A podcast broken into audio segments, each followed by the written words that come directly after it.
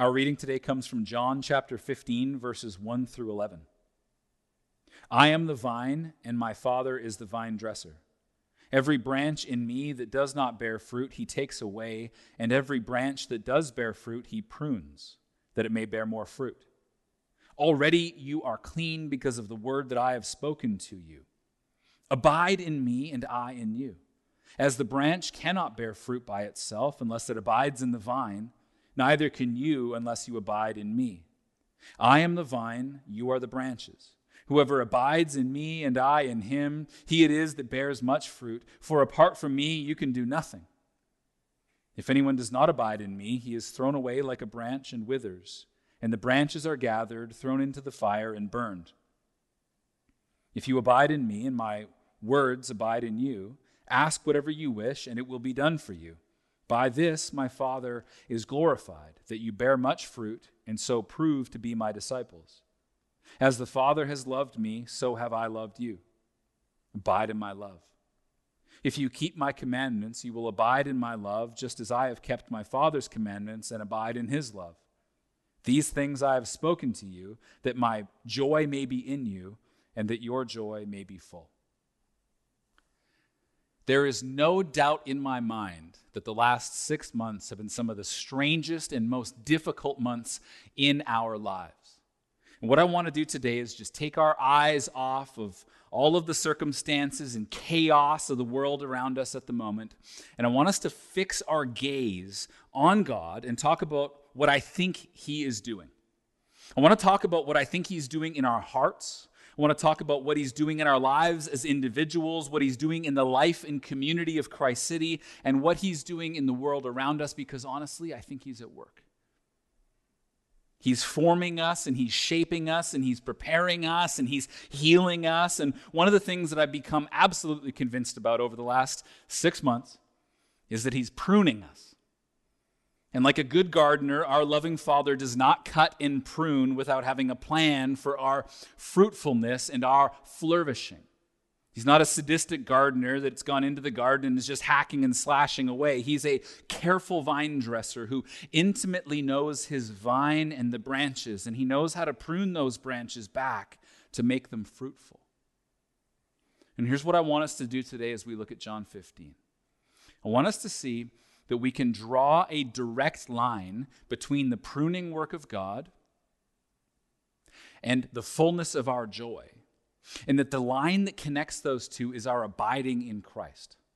I want us to see that we can draw a direct line from our pruning, the pruning work of the Father in our lives, and the fullness of our joy, and that the connection between those two, the direct line that you can draw, goes through and intersects our abiding in Christ. And so that's how we're going to look at it. We're going to look at pruning, abiding, and joy.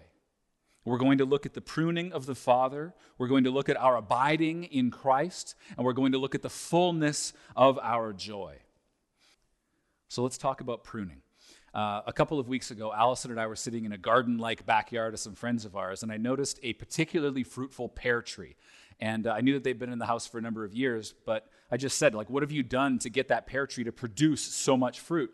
And what they said is the first couple of growing seasons that they were living in that house, it really wasn't a particularly fruitful tree. Uh, they didn't know how to prune it. It was growing tall and it was very leafy and it didn't produce much fruit. And any fruit that it did produce wasn't tremendous, it wasn't great. And so they had to learn how to prune the tree. And any of the shoots that were growing up and producing leaves, they had to cut. And they had to almost drastically cut the tree back in order to have it produce fruit. And now they have an absolute abundance of it. See, what was happening was all of the energy was going into the tree, and all of the nutrients in the tree were just producing new branches and new leaves, but it wasn't producing any fruit. And so once they cut all of the new branches and new leaves back, they started to have a lot of pears. That's the kind of pruning that Jesus is talking about here in John chapter 15. In verse 1, it says, I am the true vine, and my Father is the vine dresser. Every branch in me that does not bear fruit, he takes away. And every branch that does bear fruit, he prunes, that it may bear more fruit. And if you keep going in verse 5, we see that Jesus there says, I am the vine, you are the branches. So that means that God the Father is the gardener, the vine dresser, that Jesus is the vine, and that the disciples of Jesus are the branches. Look at verses 1 and 2 again. I am the true vine, and my Father is the vine dresser. Every branch in me that does not bear fruit, he takes away, and every branch that does bear fruit, he prunes, that it may bear more fruit. See, the branches that aren't fruitful, it says he takes away, and the branches that are fruitful, he prunes. It's a cutting away or it's a cutting back. It's a removal or it's a renewal. And verse 3 helps us to make sense of this metaphor when Jesus says, Already you are clean because of the word that I have spoken to you. Now, on the surface, that might not make a bunch of sense in conjunction with the previous two verses. But in verse 2, where Jesus says that our Father prunes us, us as branches, that we might bear more fruit, he's literally saying that it's the work of the Father to prune or cleanse the fruitful branches that they may bear more fruit. So in verse 2, it talks about pruning, and verse 3 talks about being clean. Prune and clean in verses 2 and 3 are deeply connected. Verse 3 then becomes very encouraging because Jesus is telling his disciples that they are already clean. He says, Our Father is pruning or cutting back and renewing the fruitful branches as a cleansing to make them more fruitful. And he says, You, though, are already clean. What he means is, you are already clean. You've already been pruned. And as pruned branches, you are ready to go and bear fruit. Dr. D.A. Carson says, the cleansing power of the word Jesus has spoken to his disciples, then, is equivalent to the life of the vine pulsating through the branches. So if you are in Christ, you have been pruned, and you will be pruned because God is going to use you to bear kingdom fruit. You have been cleaned, and you will be cleaned because God is going to use you to bear kingdom fruit. And that kind of pruning hurts. He prunes you because he loves you.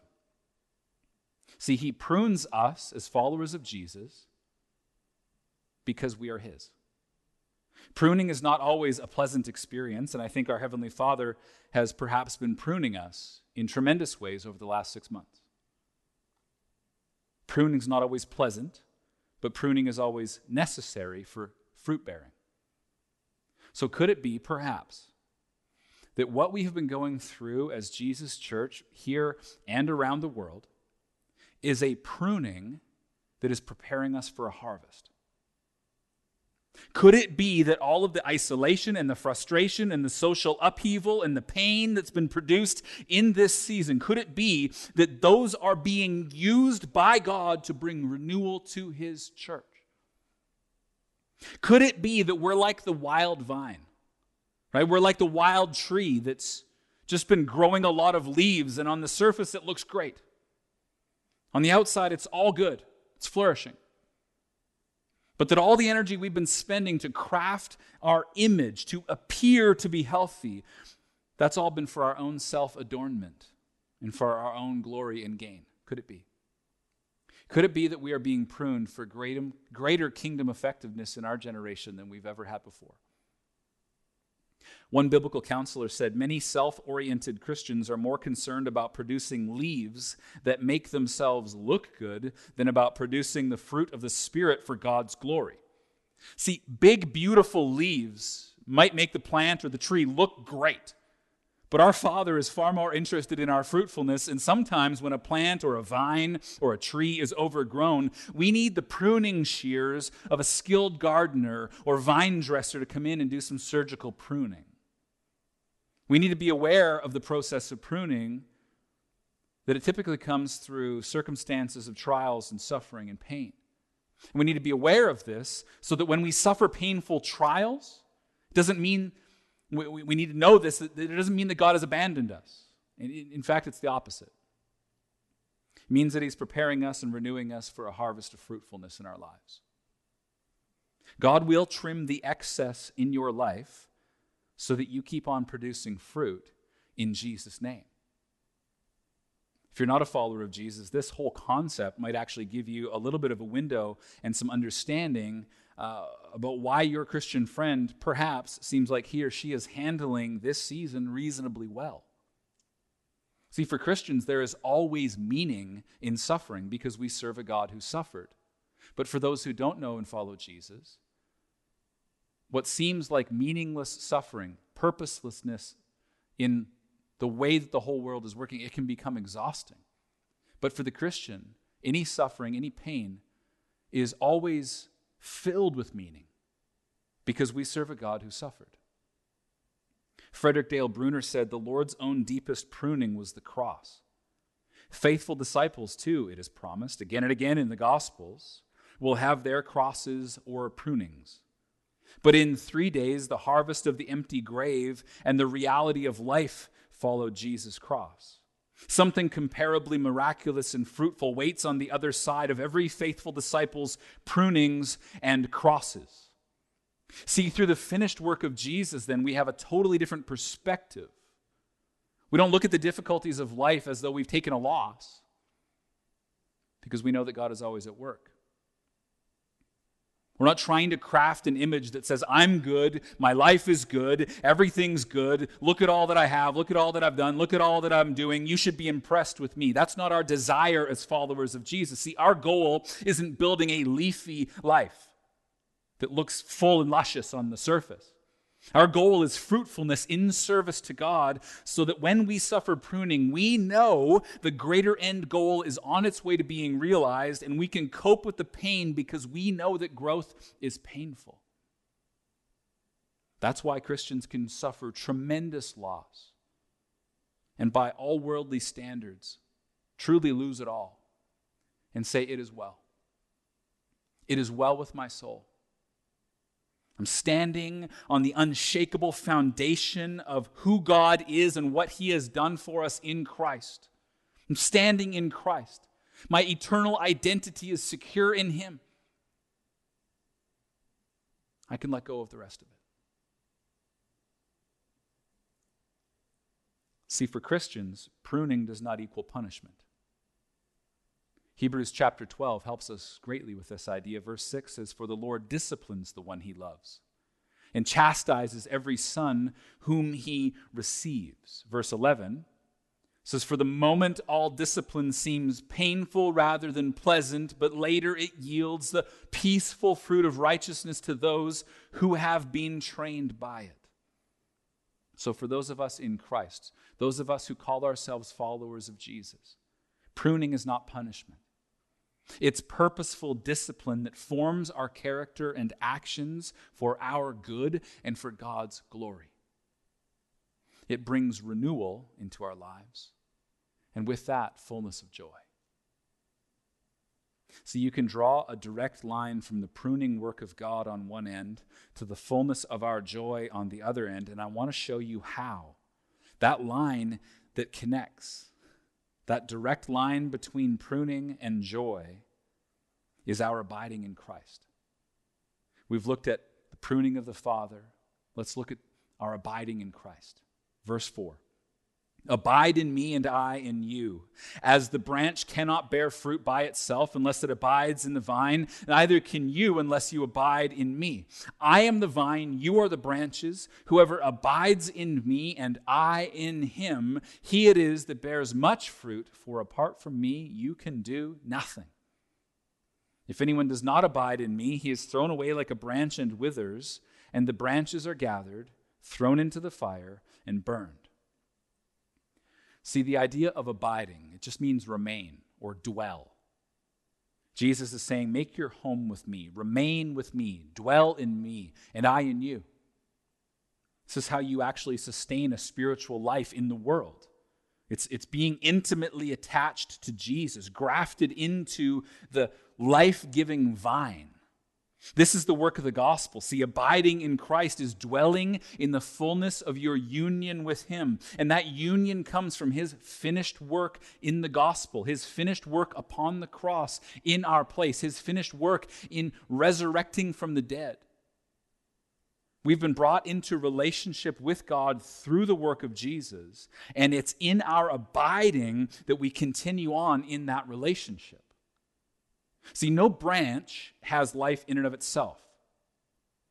Its source of life is the vine that it's connected to.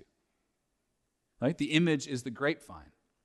When you plant a grapevine and the trunk begins to grow up, and then it begins to grow out, you spread the vine across a trellis or a metal wire that helps the vine to be able to bear the weight of the grapes before they're harvested. Jesus says the branch cannot produce fruit if it's not connected to the vine. And in the same way, your life cannot flourish if you aren't connected to me. That's what Jesus is saying abiding with me and dwelling with me and remaining with me. Now, on the other hand, verse 5 actually shows us that if we do abide in Christ and remain in Him and dwell with Him, that we're promised to be those who bear fruit in our Christian lives. He says, I am the vine, you are the branches. And don't forget that. Jesus is the vine, and we are the branches. Fruitfulness is not supposed to be something that we are that stressed about because if we abide in Christ, he promises to make us fruitful. So the Christian life isn't full of striving to try and achieve, stand on our own merit. The Christian life is full of abiding. We don't try and produce fruit in order to be grafted into the vine. We don't try and produce fruit in order to remain in the vine. We actually produce fruit when we receive the life of the vine through our abiding in Him. Jesus is the vine and we are the branches. And if we live out of the power of our relationship with Him, we will bear much fruit precisely because without Him we can do nothing. Now, nothing here doesn't mean nothing. People who don't know Jesus do lots of great things.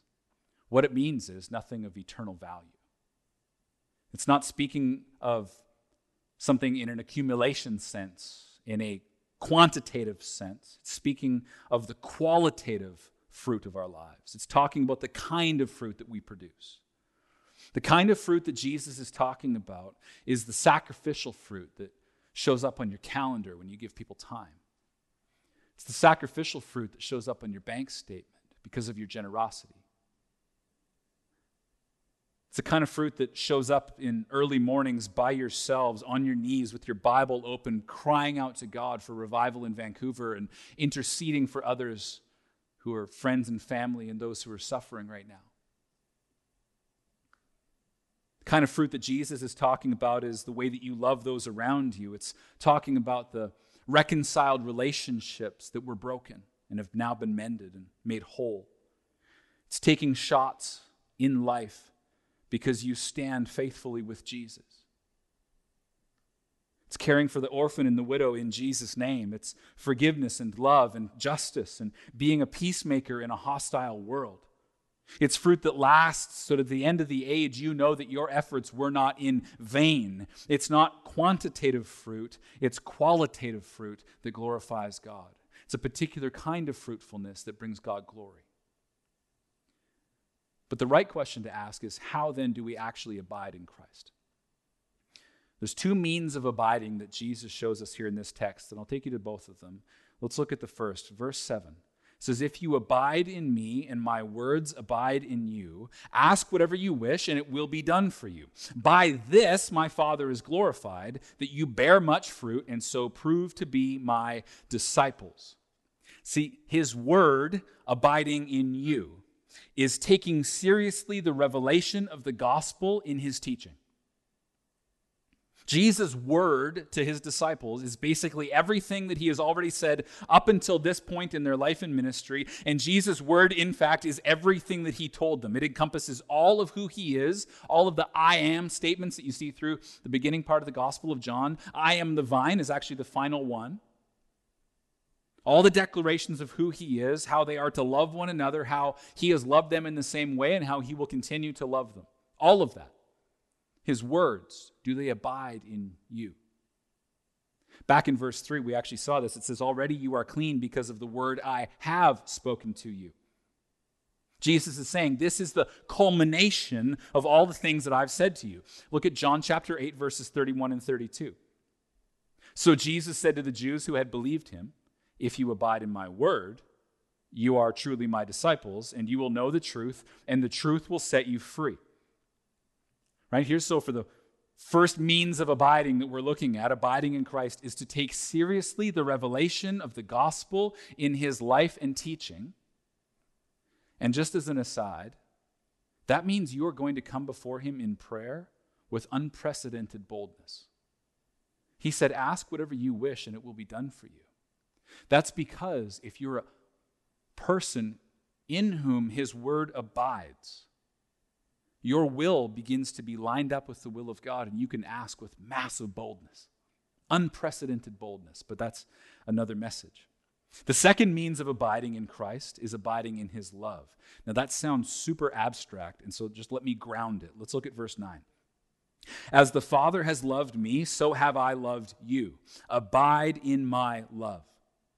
If you keep my commandments, you will abide in my love, just as I have kept my Father's commandments and abide in his love. See, we abide in his love when we keep his commands. Our love is only expressed and can only be expressed in our obedience to the commands of Jesus. And we're not left to do that alone. Jesus modeled it for us. Lesslie Newbigin said, Jesus abiding in his Father's love was expressed in his obedience. Jesus had no program of his own. He planned no career for himself. He sought no identity for himself, no image. He simply responded in loving obedience to the will of his Father as it was presented to him in all of the accidents, contingencies, and interruptions of daily life, among all the personal and public ambitions and fears and jealousies of that little province of the Roman Empire in the time of Herod and Pontius Pilate. Only thus did Jesus abide in the love of the Father. So the disciple will abide in the love of Jesus by following him along exactly the same road. So, abiding in Christ practically means taking the revelation of the gospel seriously, that's abiding in his word, and dwelling in his love through obedience to his commands. And you say, to what end? Well, see this. We've looked at the pruning of the Father and our abiding in Christ. Let's look at the fullness of our joy. Verse 15. These things I have spoken to you, that my joy may be in you, and that your joy may be full. See, you can draw a direct line from the pruning work of God to the fullness of your joy, and that line is connected through your life of abiding in Christ. Abiding means having Jesus' word in us. Abiding means we have Jesus' love in us. And abiding means we have Jesus' joy in us. He says, These things I've spoken to you. That's everything he has said about pruning and abiding. It's for the fullness of our joy. Just think about that for a second. His joy in us, that our joy may be full in a pandemic. Yes, irrespective of circumstances. In trials, yes in suffering and pain? Yes. How? Well, it's Jesus' joy in us, and his joy was not circumstantial. His joy is grounded in his eternal relationship with his Father. His joy is grounded in being loved and sent by God to fulfill his mission. Our joy, then, is full when it's grounded in Jesus' love. Our joy is full when it's grounded in our relationship with the Father through the finished work of Jesus. Our joy is full when we participate in what Jesus has sent us to do in the world. We don't do that alone, we do, we do that in the power of the Holy Spirit. Our joy is full when we see the fruit of the gospel at work in us. And that's how we connect the pruning work of the Father to the fullness of our joy. We must remain in Jesus. if you're getting prepared to celebrate communion with your house church, one of the things I want to point out, one of the ways that we have historically as Christians celebrated our abiding in Christ and his abiding in us, is by the sharing of the bread and the wine in the celebration of communion. Christ's work on your behalf is sufficient for every ounce of your salvation. You could never accomplish it on your own.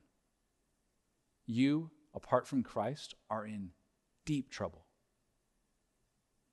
You, in Christ, can celebrate with the fullness of joy the reality that Jesus paid the ransom for your sin and salvation, that he purchased your salvation through his work on the cross. Jesus' body was broken and his blood was shed that we might enter into relationship with God now and forevermore. So if you're a follower of Jesus, you're gathered together in some way, celebrate communion. Take the bread and the wine with great thankfulness, and may you be filled with joy as you do so. Let me pray. Father, I ask you that you would meet us in this celebration of communion. Holy Spirit, come, minister to our hearts. Fill us with courage and strength and joy. Lord, I know that not everyone listening to this is as excited about this season of life as others, but I ask you that you would meet them in the depth of the valley, and that, Lord, you might walk them by the hand through the storm, through the pain, through the suffering, through the isolation, through the brokenness. That people would deeply, deeply fall in love with you once again. Father, we embrace your pruning because we know that it is ultimately for our good and your glory. Help us and strengthen us by your Spirit, we pray. In Jesus' name, amen.